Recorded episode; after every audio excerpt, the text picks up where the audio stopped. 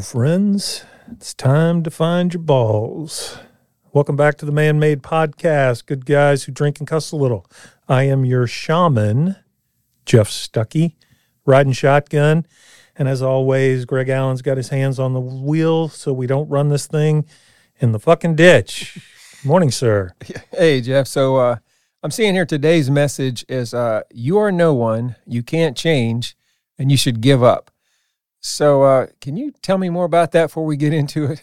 Uh, well, yeah. I mean, it seems self-explanatory, but if you need me to elaborate on that a little bit, Please do. um, you are no one, you can't change, and you should just give up. Seems true to life, doesn't it? it does. It's not as encouraging as I was thinking we were going to head with it, but Yeah. Well, um, you know what that uh, one of my favorite quotes is: "The truth is like a fine wine; it has a taste that does not appeal to children." So uh, we had already said that man-made is a lot of things, but it's not for everybody.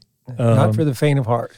But I think there is a deeper point here that is worth consideration that, in fact, you are no one. You have a name, right? Greg mm-hmm. Allen. Mm-hmm. And so when people hear that name, Greg Allen, there are associations that they make with it, right? Same for me. You know, Jeff Stuckey. Jeff Stuckey's a dad, he's a therapist, he's an asshole, whatever those kinds of associations are. But when you think about it, like, where did the concept of Jeff Stuckey come from? Not the material being Jeff Stuckey, not the human being that was forced down the birth canal, not that material person, but the concept of Jeff Stuckey. You're born into circumstances, then your parents put a name on you, right? So why why did my parents name me Jeff? Because they like it? Think about ice cream. Do you like chocolate or do you like strawberry? I like chocolate. Right. Why do you like chocolate? I'd say because it tastes good. Because it tastes good, right? Do you have any control over it tasting good to you? No, it's just a thing. right. So you put chocolate ice cream into your mouth, and suddenly there's an impulse, right, that says, This tastes good, so I like chocolate ice cream. And th- that doesn't sound significant, except you have no control over it at all. Mm-hmm. And you put a strawberry into your mouth, and you get an unfavorable response. And then all of a sudden, it's like, I don't like strawberry.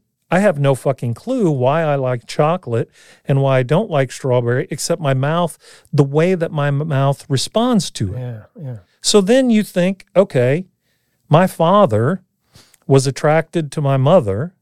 Now, he doesn't know why that he turned and saw her one day. Now, if I asked him, he would say, well, she was cute and, be- and those kinds of things. And like, okay, even if I said, describe cute to me, like, what did you, it, no clue.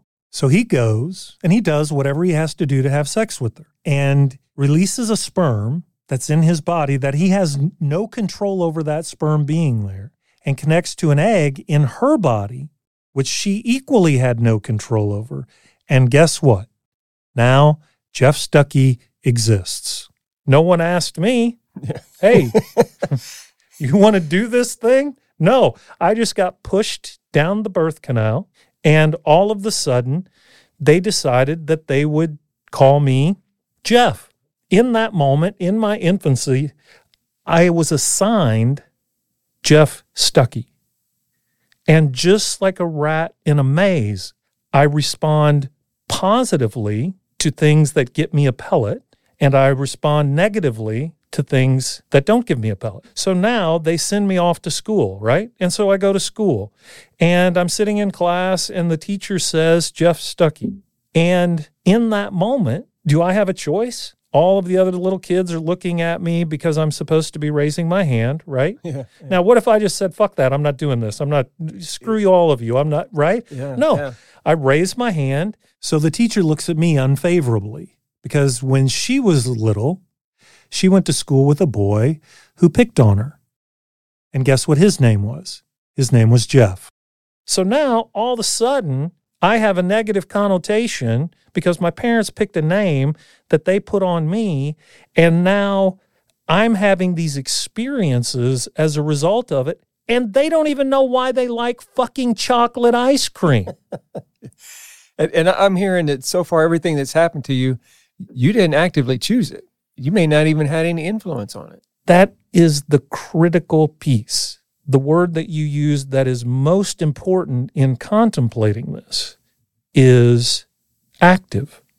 Up until that point, everything is a reaction, Mm-hmm. right? So suddenly, I'm given a name, action that I have no control over. And most things in my life become a reaction to that. Oh, well, I guess I'm Jeff Stuckey. I guess when people say that name, I respond to that name and then determine how I need to respond favorably or unfavorably. And this is so critical because all of us think that we're free, right? Yeah. Yeah. We think that we have freedom to choose, right? Right. We made the choices that got us where we are. Right? Did you choose to exist? No, that was that's a big choice. I didn't make that choice. Nobody fucking asked me. Right. It was just deal with it. Yeah. Yeah. Did you pick your parents? No. Nope. Didn't pick mine. Mine are fine. But if I'd got a choice, I'd pick maybe Tom Hanks, maybe Tom Brady. I don't know. That'd be some Well, cool yeah, shit, right? Like, I mean, I'm just saying, if I would have had a choice, Uh, did you pick the house that you lived in? no. Did you pick the neighbors that lived around you? No. No. And these things seem very influential. As you're saying them, I'm thinking, yeah, it can make a total difference if I'm block over. And we don't think about the gravity of these sorts of things. Did you choose your wife? Well, now I'm going to say yeah to that. Oh, really? Tell- oh no! Tell me I'm wrong. How many women are there on the planet? Billions. I don't know. Mhm. Billions. Do you know them all?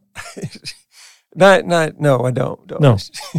Did you choose the circumstances that you were in where just like your neighbors, Yeah. right? Yeah. You had circumstances that, well, I guess these are my neighbors. And it's not going to be useful to hate them. So I guess I'll play with Jimmy, even though he's a dick and takes my toys. And it's like I have s- my Yeah. circumstances are so controlled Mhm. And I don't even realize it. Yeah. The only way I would really have choice about a wife is if I knew, let's say there's 3.5 billion women on the planet, if I knew them all. Mhm. And then I would have choice. But we don't think about the reality up until a point, and this is the point that we want to get our listeners to.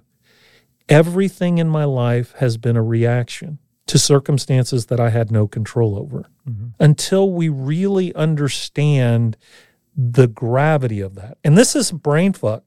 I've thought about this, you know, once I diverted from religion and I started being exposed to Eastern ways of thinking and meditation and those kinds of things, and then started to have some exposure to Buddhism, which I'm I'm in no way a Buddhist. I, I find the philosophy of Buddhism, the degree to which I understand it, I find incredibly intriguing. But the way that they refer to it is the illusion of self. Mhm.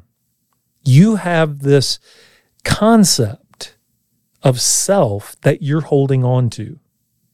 And it's not that it's inherently good or bad necessarily, but it is inherently limiting because I've constructed all of these experiences that have been reactions. Our basic driver is approach or avoid, right? Yeah. Yeah.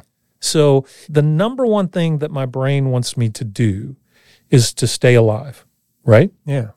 And so the basic impulse is approach or avoid, approach or avoid. If you approach that, it will keep you alive. If you avoid that, it will keep you alive. Or if you approach that, it will kill you. Mhm. And so it becomes that. And that makes sense when we live in more primitive circumstances, right? Yeah. But then when you put that process in circumstances, a non primal environment, right? Mhm. Then it's about favoritism. How do I earn favor? Oh, that got a smile. Oh, that got a frown.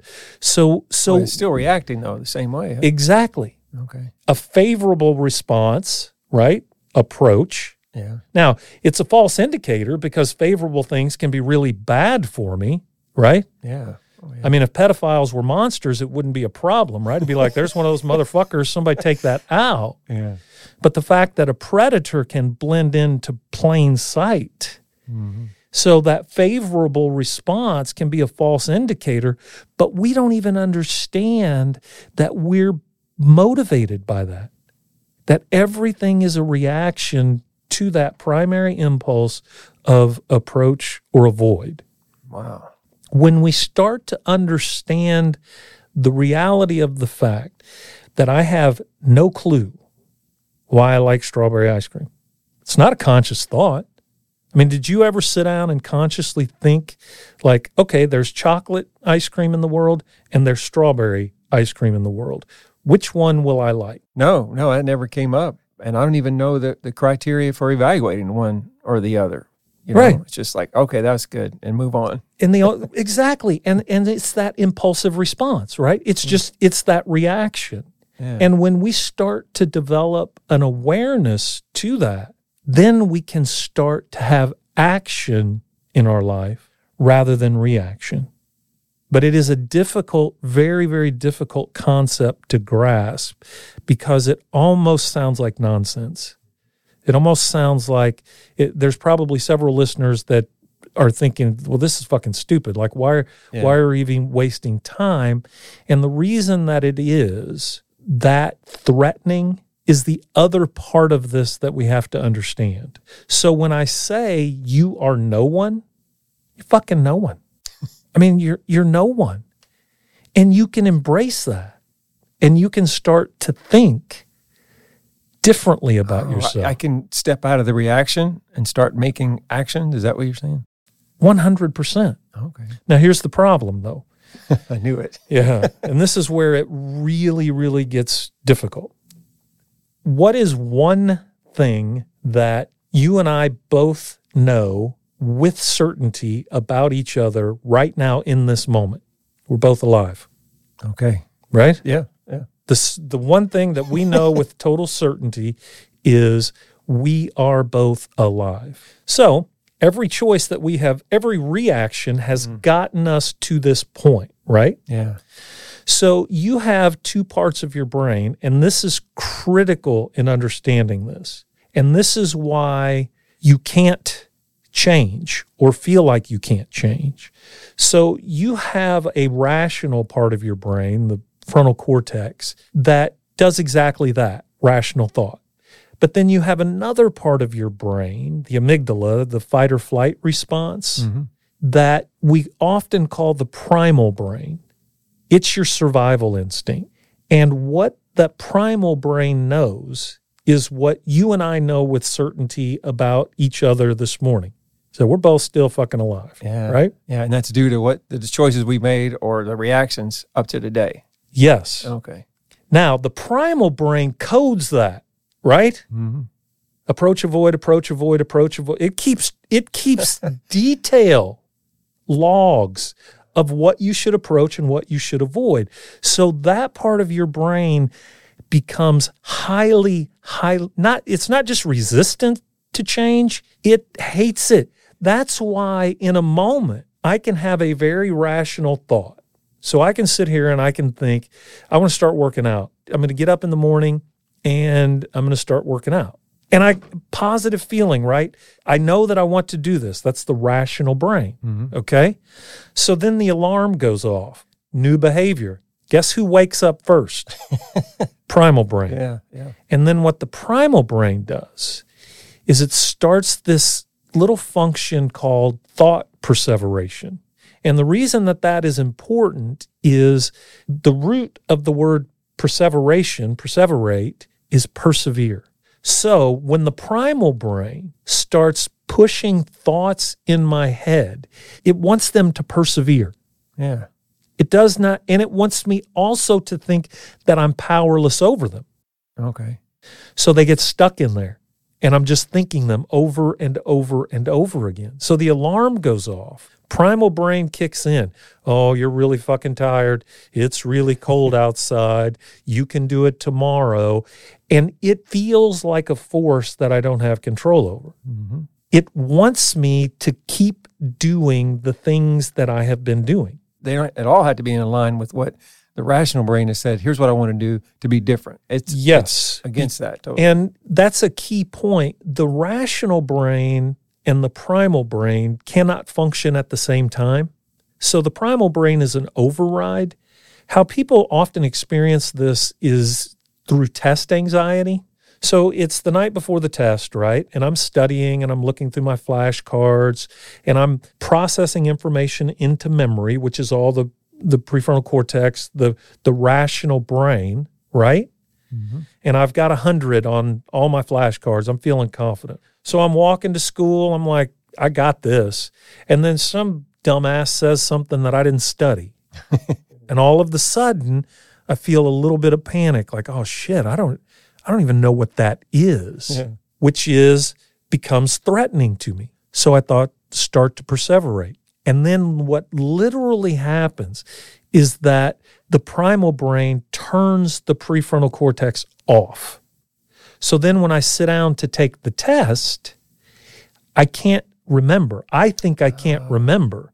But it's not that I can't remember, it's that this part of the brain is turned off. Yeah. And so typically in a situation like that, what do I do? I just hurry, right? Yeah. It's like, oh shit, and this and this. It's actually me functioning in my flight response. Yeah. So without understanding this, change is impossible. So just the worry and anxiety forced you back into the the primal brain? Exactly, because the primal brain interprets that as a threat, yeah, right? Yeah. A threat to my existence. It's not a bear, but I may not get a pellet if I don't do well on this test. Mm-hmm. That favorable response. So all of the sudden, the primal brain says, You're in trouble, hijacks the system. Yeah, yeah. Early on in our evolution, one of the basic functions was fear the new. If it's new, could be good for you, could kill you. right? right? And so our rational brain, our prefrontal cortex, is, is kind of new to the game. Evolutionarily, it's not been around as long as the primal brain. And so it's not even a fair fight. So when the primal brain says, I'm going to hijack the system, it fucking hijacks the system. Yeah, yeah. And I feel powerless to those thoughts. I don't feel like I can turn them off. Mm-hmm. And that's why I can get really excited about something. Let's say I go to a life coach conference, right? And they got the loud music and they got the fucking fireworks going, right? Yeah. And you're super duper special. And we're doing some kind of little dancey dance. And we got some kind of saying, right, that we all do together yeah. crush it or whatever that sort yeah. of thing is. So, two things are happening to me. One, I'm super, super high on dopamine because I'm at a fucking rock concert, right? And then I also have another chemical in my system called oxytocin, which makes me feel connected connected to these other people. Hmm. And so these two experiences, high on dopamine, which we talked about with our Valentine's Day podcast, that when you fell in love, you were high on dopamine. Yeah. So now life coaching's got me high on dopamine, and I feel totally, I got this kumbaya going with the people next to me because we say all these mantras together, yeah, yeah. and I make these absolutely enormous promises to myself Mm-hmm. I'm changing everything, man. Yeah, me too. We can do this, man. I love you. I know I love you. No, man. I mean, I really love you because we're fucking jacked yeah, up, right? Yeah, yeah. And so we go home, we got our goals and all that shit. And guess what starts to happen? Dopamine yeah. levels crash. Yeah. We're not arm in arm, beating yeah. each other's chests so the oxytocin diminishes mm-hmm. and then all of the sudden the primal brain says what the fuck are you you ain't fucking so now the primal brain starts to see this new and it starts talking to me yeah who are you you don't you're not going to do this i mean right. you're you, there's no way you're whatever that whatever those thoughts mm-hmm. are and i feel powerless to them until i do one thing go back to the norms uh once I get back on the same damn path that I've always been on, guess what? Primal brain goes back to sleep. Mm-hmm. Rational brain typically kicks in, and then I feel shitty about myself. Yeah. I feel like I'm never going to change anything. You know, I have that yeah. sense of helplessness. Yeah.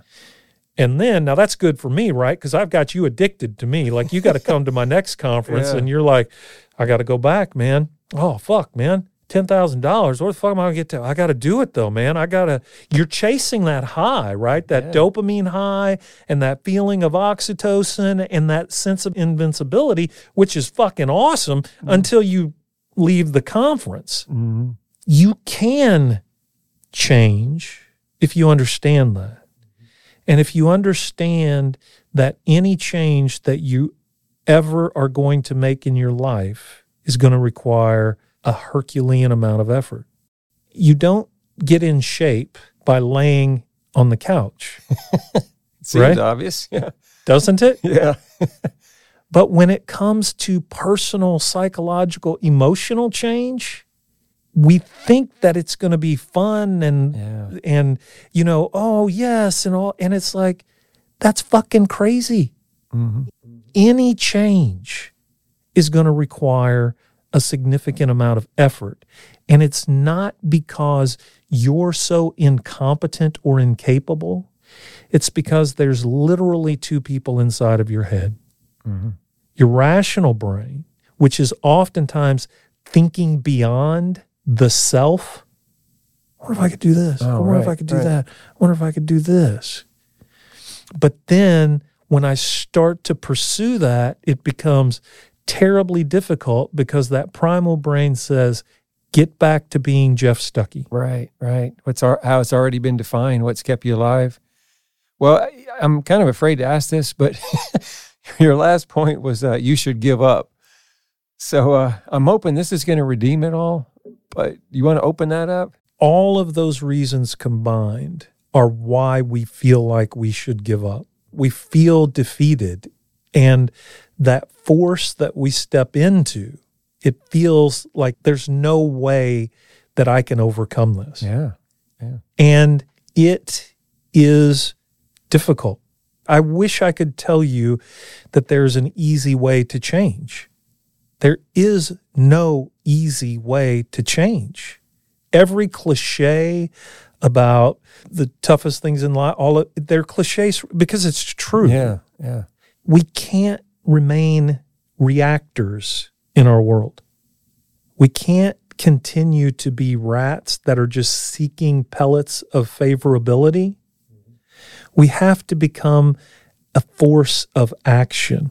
hmm And if we can't make that distinction, that, yeah, I have no fucking clue why chocolate ice cream makes me smile and strawberry ice cream doesn't, that I'm a pawn in that game, but I don't have to.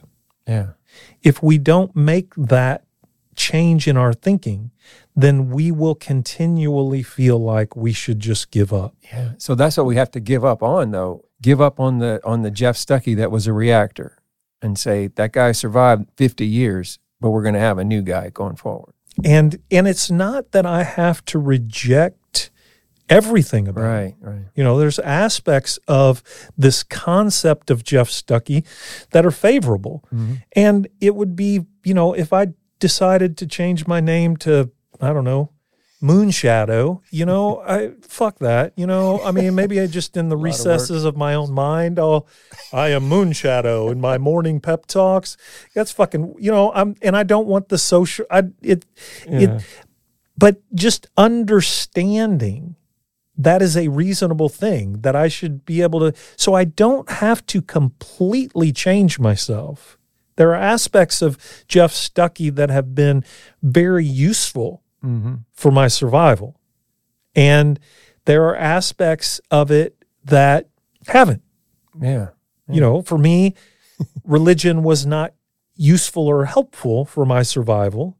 And so I had to change, which was incredibly difficult. I mean, you know, when you have been oriented to something for 42 years hmm and you decide to take on your primal brain, you think That's a fight. you think that fucker's going to give up easily? I mean, and that was what really catapulted me into meditation because my anxiety had gotten just completely unmanageable. hmm The only relief from my anxiety that I would get was literally when I drove to my office, saw clients all day, drove back home, because that That was the familiar path, Yeah, right? Yeah. But then when I was not the evangelical, Bible believing, and I was in the recesses of my own mind, oh, buddy, the primal brain was waiting for me, Yeah. yeah. telling me what an awful person I was, how I had disappointed my, I mean, just mm. constant. And so the relief from that was what really led me into meditation, which opened up more of my thinking and understanding about the illusion of the self and those kinds of things. But it's a fucking fight. Yeah. And what the awesome thing is, you can win it. You have the resilience to do it if you know these things and if you know truly how the game is played, you can win it. It sounds like you're going to have to take a very assertive stance on that. You're going to have to say, I'm no longer going to be the reactor. I'm going to start making my choices, being deliberate about it. And like you say, you don't throw everything aside, but you question everything. I would even need to go back and question do I really like chocolate ice cream or not? I mean, some of those things I'm going to leave alone. Right. Yeah, But- right. Some of them are not useful to contemplate, but Yeah. just to have that awareness. Like, I'm just going to keep eating the fucking ice cream. So, yeah. sure. Yeah. And that'll keep us somewhat stable. But the other things, some things just aren't working. And it, it shouldn't be hard for us to figure out what's not working, especially in relationships. You know, we can see, hey, that that's not working for me. Let me step back and assess where I'm reacting to things and then be assertive about making a positive choice. Right. Does that make sense? And knowing that when you step back and you make that observation, right, you're doing that in your rational brain. Mm-hmm. Oh, Okay, I'm not happy in this relationship. So at, at Yeah. that moment, it's a great idea, right? Yeah. Yeah. But then that fucker primal is waiting for you. Oh, you think you're going to change? Oh, yeah. and the other thing is, okay, so you've developed systems that are dependent on you, right? Mm-hmm. So your wife, she may or may not dig this whole illusion of self, right? Right. So she's been dependent on you being a certain way. Mm-hmm. And that has been linked to her primal brain, right? Yeah. Yeah. And even if you two rationally can say, this isn't good for us, but you make this decision, right? You're all enlightened and you go back into your relationship and you disrupt her balance, Yeah. she ain't going to reward you for that. No, no. So I'm fighting two battles that not only in my brain, but in how that how she's going to respond to something. Right. Because now her primal brain is also saying the same thing, Yeah. right? Fear the new. Yeah, So she's reacting to this new behavior out of this primal response. So if you're thinking she's going to bake you a fucking cake because you're making a change, even if her rational brain wants to do that, that's still how we respond. And when we understand that, one, we're prepared for those perseverating thoughts. But then two, we can work against them, mm-hmm. then we can change in meaningful ways. yeah, yeah. So we have to go into that knowing that there's going to be a fight at every turn. So I'm thinking I need to lock on to the reward that I want at the end.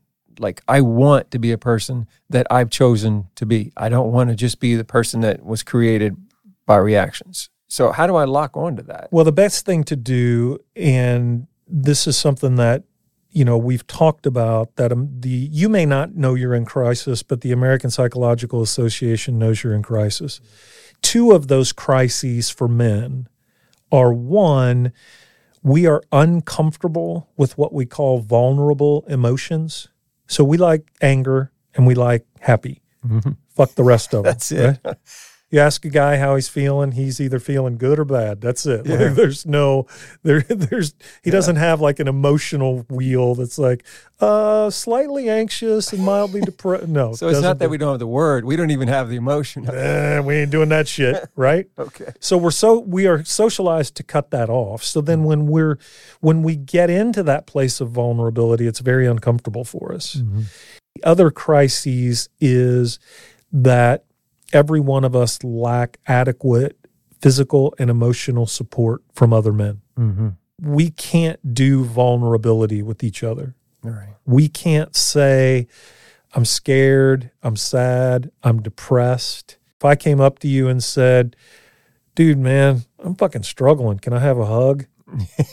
right? yeah. One, I don't even think I could make myself do that, which is part of that socialization Yeah. that I have to work on, Yeah. right? Yeah. Because you're, I mean, you're one of my best friends. Like, why, fuck, I should be hugging you all the time. But it's like that socialization that's just like, nah, we're good.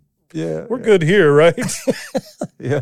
and so developing that, and and that's that's why man-made is here for guys who want to take this on.